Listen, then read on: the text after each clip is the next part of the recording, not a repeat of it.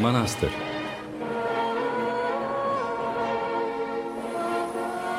İstanbul Sanat Merkezi'ne bugünden bir bakış.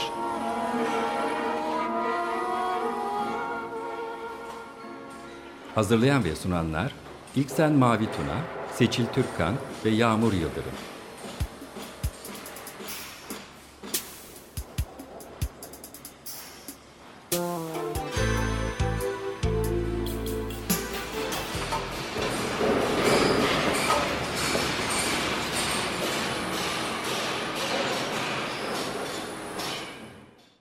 Merhabalar, Manastır İstanbul Sanat Merkezi'ne bugünden bir bakış programı dinlemektesiniz. Ben Yağmur Yıldırım. Teknik Masa'da sevgili Ömer Şahin'le birlikteyiz. Stüdyoda Manastır'ın en uzun süreli ve en son çıkan konuklarından sevgili İnce Eviner'le birlikteyiz. Hoş geldiniz. Merhaba, hoş bulduk. Seçil Türkan ve İksan Mavi Tuna ile birlikte gerçekleştirmekteyiz programı. Kendimizde üç editör olarak programı çeşitli konulardan tutmaktayız. Ben de Yolu Manastır'dan geçmiş konuklarla birlikte bellek kazısına devam etmekteyim. İnce Hanım'ı almayı da çok önemsedik. Malumunuz çok uzun süre orada kaldı. Oradaki atölyesinde kendi aslında kişisel hayatında da çok farklı dönüm noktaları geçirdiği de aslında uzun bir süreç yaşamış oldu. Nasıl günleriniz geçti orada? Sizin için ne ifade ediyor? Neredeydiniz? Kimlerleydiniz? Onları dinlemek için sabırsızlanıyoruz diyelim. Ee, gerçekten benim hem sanat pratiğim için hem de hayatım için çok önemli bir dönemdi Manastır'da çalışmak. Ee, Elif Ayiter bize tanıttı orayı ve kendisi çok kısa süre kaldı orada.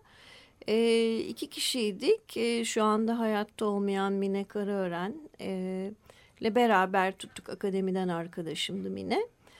E, ve e, orada kendimi çok iyi hissettim. Çünkü 80'li yıllardan sonra hakikaten böyle kocaman kalın bir yorganın üstümüze serilmiş gibi hissettiğimiz bir dönemdi. Herkes bir tarafa savrulmuştu. Gerçekten sanat ortamı dediğimiz olup biten ortalıkta olup bitenlerle hiç alakamız yoktu. Ee, ve e, orada e, birbirimizi bularak bambaşka bir enerji yarattık. Ama her şeyden önce benim için o 5 metre yüksekliğindeki tavan, çevresi, duvarları, merdivenleri her şeyiyle e, tam anlamıyla sanki kendimi gerçekleştirebileceğim bir sahne gibi çıktı önüme. Ve e, orada hem bir şekilde ev hayatının, günlük hayatının bayağılığından, konformizminden korunuyordum hem de sıfırdan sanki kendimi orada bulabileceğim ve yaratabileceğim bir yermiş gibi davrandım ve ve etrafta ve her şey olup biten gün batımı e, oradaki şapel e, manastırın arkasına yerleşenler inanılmaz bir dinamiğin bir parçası olduk. Yani bir anda sanki e, o korunmalı küçük hayatımdan çıkıp kendi zihnimle hayallerimle buluşan gerçek bir mekanla karşılaştım. Ve e, bu dönemde yaptığım işler de hakikaten kendi pratiğimde çok başka kapılar açtı. Başka şeyler açtı önümde. Bunlardan bir tanesi e, Gövde Hiçbir Yer Burası serisi burada kurulan hayallerle ortaya çıktı. Çünkü evden manastıra gelirken karşılaştığım birçok şey beni hayata bağlıyordu. Yani soyutlanmış bir valide çeşmede oturuyordum orada. Bir hayat değil birçok şeyle karşılaşarak, yolda karşılaşarak girdiğim bir mekandı. Ve her şey e, o kadar gerçeküstü gözüküyordu ki bazen bana kendi varlığım da aynı şekilde. Yani kendi bu sosyal yapı içinde nedir karşılığım sanat yapan biri olarak yani yaptığım işler nereye gidiyor, kim bakıyor hiç böyle bir şeyin karşılığı yok. Yani bir soyut varlık gibisin. Fakat öte yandan da inanılmaz bir e, açlık var. Yani üretebilirsin çünkü her şey buna hazır gözüküyor. Yani beni dinleyen ya da beni gören kimse yoktu sanki. Aynı şekilde diğer arkadaşlar da muhtemelen aynı duyguları paylaşacaklar. Ve bu insanların yan yana gelmesiyle gerçekten bir şey kuruldu. Yani kendimi kurdum açıkçası. Ee, gerçek bir atölyeydi. E, son derece emniyetsiz, soğuk, e, şartlar çok kötüydü, tuvalet şartları falan. Fakat buna rağmen her sabah büyük bir heyecanla koşuyordum. Hatta oğlum küçüktü o zaman. O da benim arkamdan pıtı pıtı geliyordu. Çay satarak hayatını kazanmaya çalışıyordu. Sinan 6 yaşında 7 yaşında orada.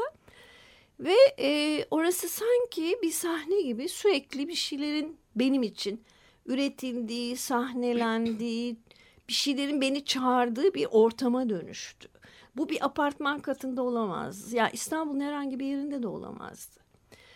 E, gövde coğrafya burası şöyle çıktı.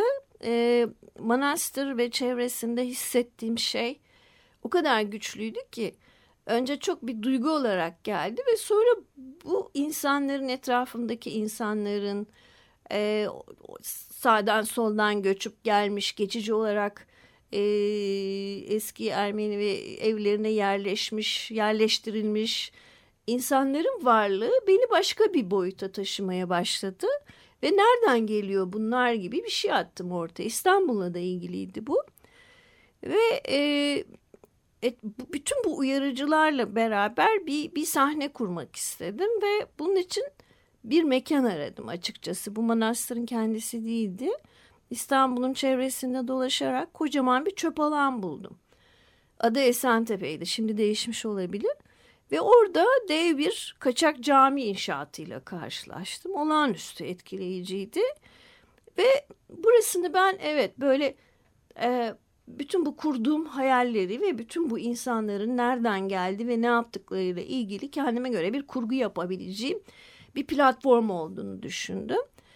Ve e, orada kurduğum ilişkiler içinde bir aile vardı. O ailenin içinde bir sürü çocuk, kuzen, akraba, teyze, enişte. Onlarla kurduğum ilişki sonucunda o kız çocuklarıyla çalışmaya başladım. Fotoğraflarını çekerek falan.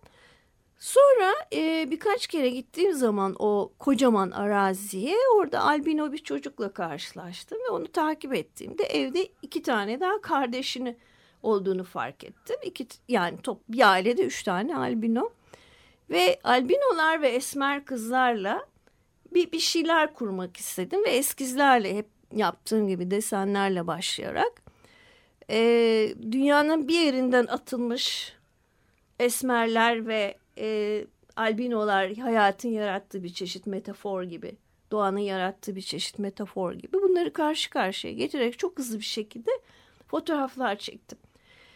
Yine dediğim gibi böyle işlerin hiçbir karşılığı yoktu Türkiye'de. E, Yapı Kredi'de sergilendiği zaman da çok şaşırtıcı oldu. Çünkü böyle bir yer yok. Böyle bir yer hiç olmadı hissi vardı bunda. Tıpkı Tarlabaşı gibi ama aslında çok gerçekti. E, tar ben sanıyorum bütün o tarla başında yaşadıklarım ve manastırın bana getirdiği duyguyla ben oralara savruldum. Orada bir yerler bulup yeniden kurguladım. Ve kendimi bunları yaparken de çok özgür hissettim. En önemlisi de buydu aslında. Hani bir sanatçının kendini daha özgür hissedebileceği, zihninin, duygularının açık olabileceği bir yere ihtiyacı var gerçekten. Virginia Woolf'un kitabı çok evet. önemlidir. Kendine ait bir oda. Yani orada sen kendin kendin üzerinde çalışabilirsin aslında. Ve kendin üzerinde çalıştığın şey de bir şekilde toplumla o çevreyle buluşmaya başlıyor. Manastırın konumu o yüzden çok hı hı. çok önemliydi bu işlerle ilgili. E, ve e, dış dünya ile ilişkin bir anlamda kopuktu diyebilirim. Yani şimdiki kadar ee, dışı açık biri de değildim o zaman. Ee, üniversitede de değildim henüz hocalık yapmıyordum. Ee, ve orada hakikaten kendi hissettiğim ve yapmak istediğim şeyleri yapmak için uygun bir iklim buldum.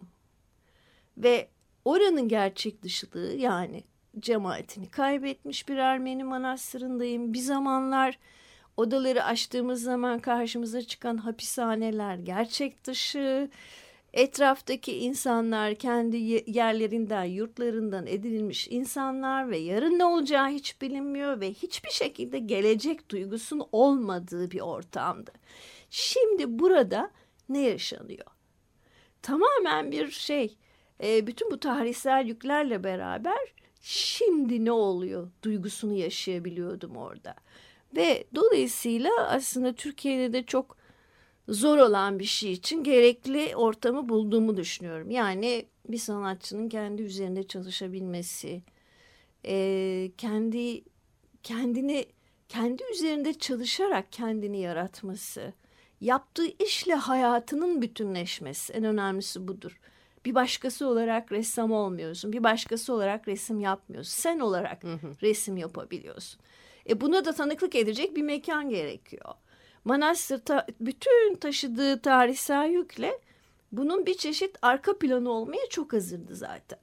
Ve orada karşılaştığımız arkadaşlar da e, bu duyguyu paylaşan insanlar olduğunu düşünüyorum. Hakikaten o zamanki kadar yani oğlumun da söylediği bir şey vardır.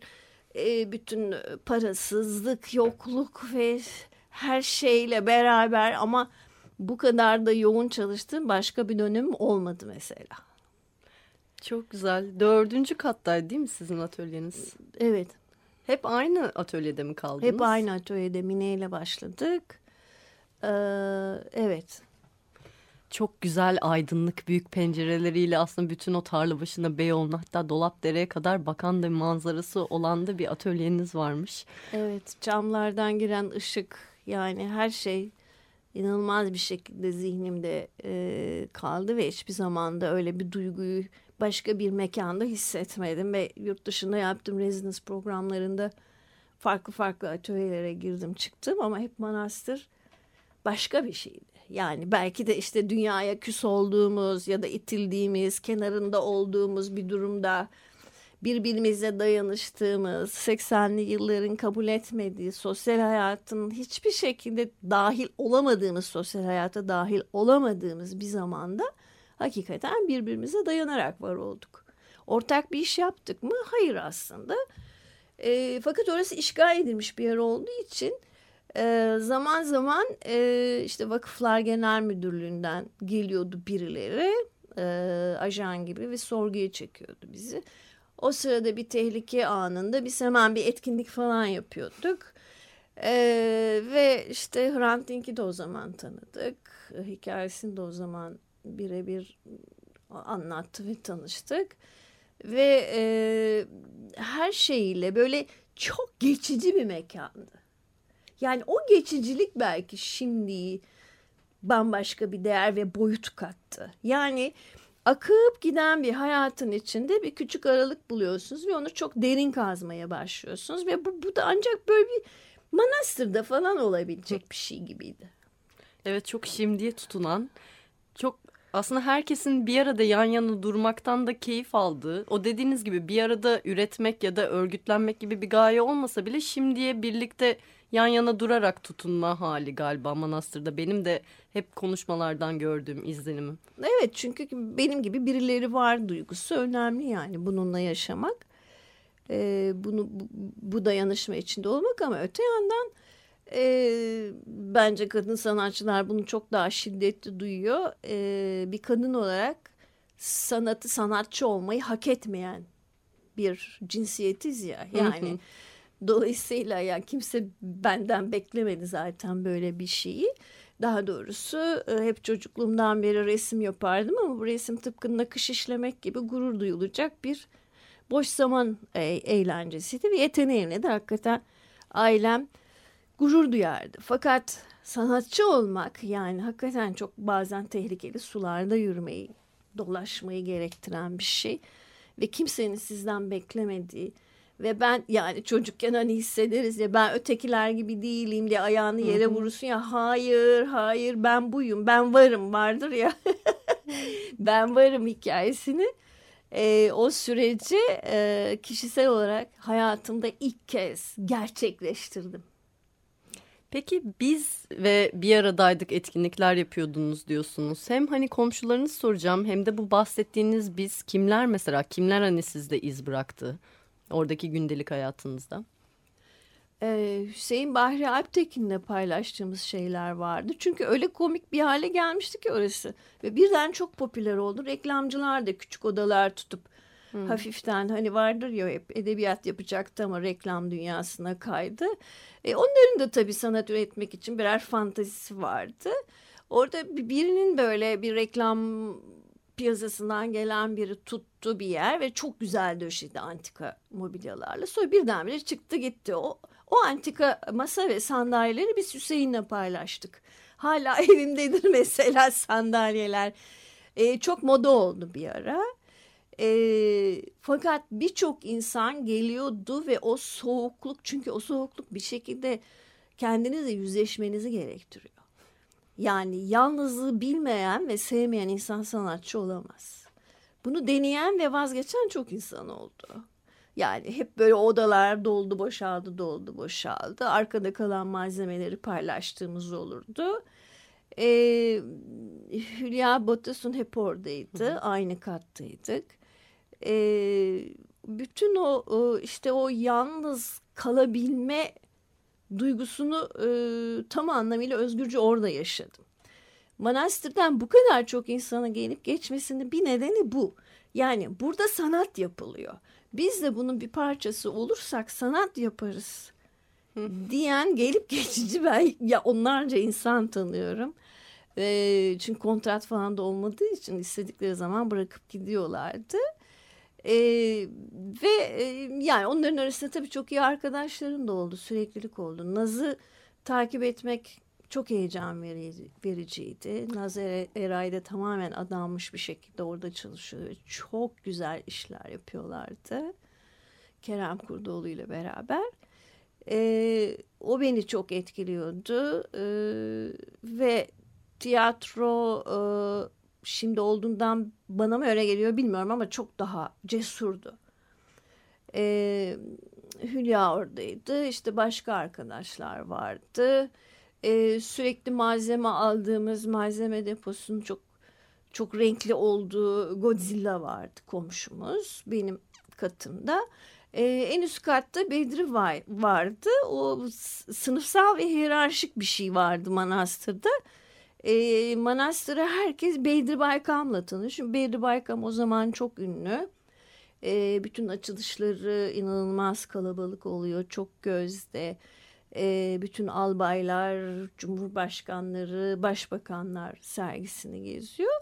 E, biz de tamamen onun alt katlarında e, Bedri Baykam'la isim yapmış bir mekanda manastırdan önce Bedri Baykam'ın atölyesi olarak tanındı bazen e, onun alt katlarında paylaşıyorduk bunu. Yani üst katta bambaşka bir şey oluyordu. Yani o da çok hoştu. O, o dönem yaptığı resimler. E, biz alt katlarda daha küçük odalarda, daha alt katlarda küçük küçük, daha küçük boyutlu odalarda da gelip geçici olarak sanatçı olmayı deneyen bir sürü geçici arkadaşımız oldu. Peki buraya nasıl bir yerleşme sistemi oluyordu? Yani hep beraber benim bir arkadaşım var buraya gelebilir evet, mi? Evet evet birileri diğerine mi? tavsiye ediyordu.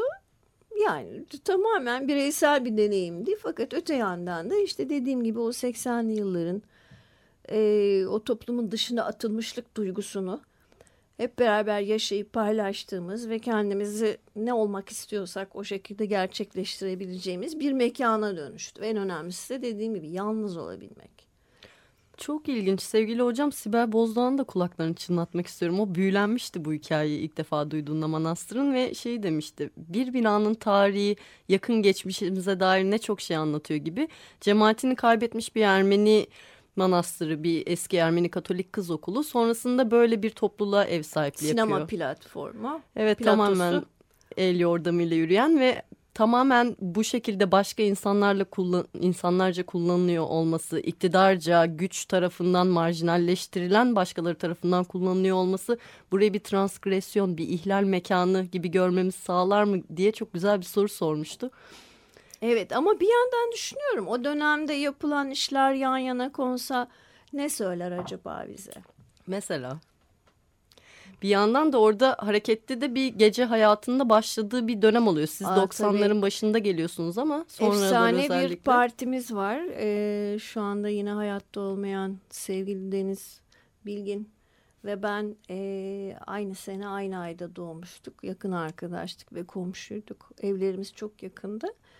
Ve ikimiz e, 40 yaş günümüzü inanılmaz efsane bir partiyle kutladık. Hala söylenir müthişti. olağanüstü kalabalıktı ve çılgınca bir şeydi. Mesela böyle bir şey başka bir yerde yaşayamaz. Ya İstanbul'da mümkün değildi. İhsan Bilgin kocaman bir masa hazırlamıştı. Ee, çeşitli kaşar peynirleri, biz güzel kostümler giymiştik. Ben annemin eski bir küpür dantel siyah elbisesi. Ee, Deniz müthiş güzel dans etmişti. Ee, onun da annesi dikmişti o elbiseyi çok güzeldi. Ee, ve mesela inanılmaz bir şeydi. O partiye gelen arkadaşlarımız da e, birçoğu işte Meltem Aska, e, Bilar'dan, Bilsak'tan o küçük küçük kenarlarda toplanmış ama olağanüstü samimi, içten ve e, paylaşmaya çok açık grupların buluştuğu bir parti olmuştu. Zaten Bilsak'la Manastır çok dirsek temasında ilerliyorlar. Hatta bir dönem Bilsak'taki toplantılar Korhan Gümüş'teki programda da konuşmuştuk. Manastır'a taşınıyor. Yeşil Dayanışma gibi başka örgütlenmeler de oluyor. Hani o başka da bir birlikteliğe aslında sebebiyet veriyor diyebilir miyiz? Bilar için bunu söyleyebilirim. Hı hı. Ee, özellikle 91-92 yıllarında Bilar'da verilen e, yapılan konuşmalar olağanüstü ufkumu hı hı. açmıştı ve o altıncı kata tırmanıp yerlerde oturup işte İhsan Bilgin'i, Ali Akay yeni gelmişti o zaman Türkiye'ye. Dölöz Gattari'yi yeni tanıyordum ben onun konuşmalarından ve benim işlerim için de müthiş ufuk açıcı olmuştu.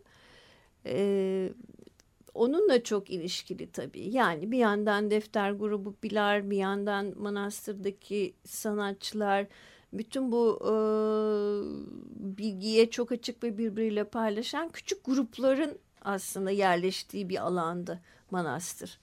Yani oradaki gelip geçici e, sanatçı olmak için bunun, bu manastırda atölye tutmanın bir aşama olacağını düşünen insanlarla beraber e, olağanüstü canlı bir yerdi tabii. Bir de siz 90'lı yılların başında 91-92 gibi giriyorsunuz. 2006'da çıkıyorsunuz değil mi? Evet 2006'da. En son ben çıkıyorum çünkü bir sürü davalar açılıyor. O sırada ben New York'tayım. Bilmiyorum nedir ne değildir bilemedim. E, tebligatları alamadım. Sonra çıkmam gerektiği anlaşıldı. Fakat ben böyle çok çocukça direnmeye çalıştım. Yani ben burada kalmalıyım diye. E, olmadı sonra ayrıldım. Ve çok da hüzünlü oldu. Çünkü ben başka bir yere gittim. Gümüş suyunda bir dükkana. Dükkan tuttum, kiraladım. Ee, ve hiçbir zaman dediğim gibi yani orada hayatım, kişiliğim, yaptığım işlerle bir bütündüm manastırda. Yani ne olmak istiyorsam onu oldum manastırın içinde. Çalışarak kendi üzerimde ve hayatım üzerinde. Sonra oradan çıkınca tabii çok uzun süre alışamadım hayata. Peki bu çok, e, çok uzun süre, en uzun süre kalan misafirlerinden birisiniz de sonuna gelirken şunu da merak ederim.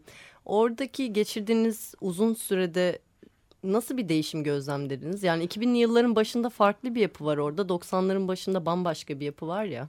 Sonuna doğru hakikaten çok üzünlüydü. Boşaldı ve işte Adnan Bey'i kaybettik. Hı hı. Çünkü o çok kol kanat geriyordu. Hı hı. Ee, ve herkes kendine bir yer buldu. Bekçiler kaldı. Yani çok üzünlüydü gerçekten. Hiç dayanılacak gibi bir şey değildi. Yani bomboş odalar. Ee, zaten ısıtılmıyordu. Buz gibi oldu. Buna rağmen çok direndim. Ee, yani pek iyi duygularla ayrılmadım sonunda. Gerçekten bir yapının tarihi şimdiye tutunan oradaki insanların gelip geçtiği aslında yaşadığı tanıklıklar Türkiye tarihine dair ne çok şey söylüyor. Hele 80'ler 90'larda Türkiye ile ilgili. Entelektüel ve sanat hayatı için çok önemli bir dönem olduğunu düşünüyorum. Çok teşekkürler sayenizde o zamanlara tekrar gittik. Şimdilerde gördüğümüz, keyifle izlediğimiz hmm. işlerinizin aslında hikayesinin orada çok önemli yerlerden, dönemeçlerden geçip oluştuğunu da duymak çok keyifli oldu aslında. Çok teşekkürler tekrar. Teşekkürler. İnce Eviner'le birlikteydik. Manastır İstanbul Sanat Merkezi'ne bugünden bir bakışla, bugünden İnce Eviner'le birlikte en uzun süre Manastır'ın ağırladığı konuklardan ve en son yapıdan çıkan İnce Eviner'le birlikte oradaki zamanlarını tekrar konuştuk.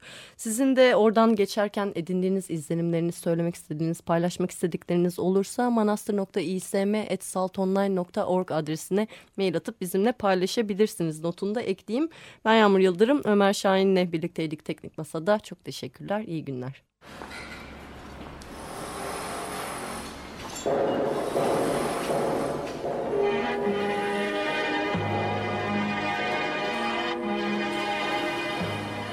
Manastır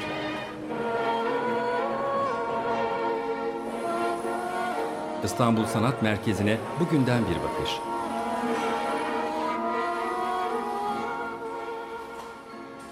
Hazırlayan ve sunanlar İlksen Mavi Tuna, Seçil Türkkan ve Yağmur Yıldırım.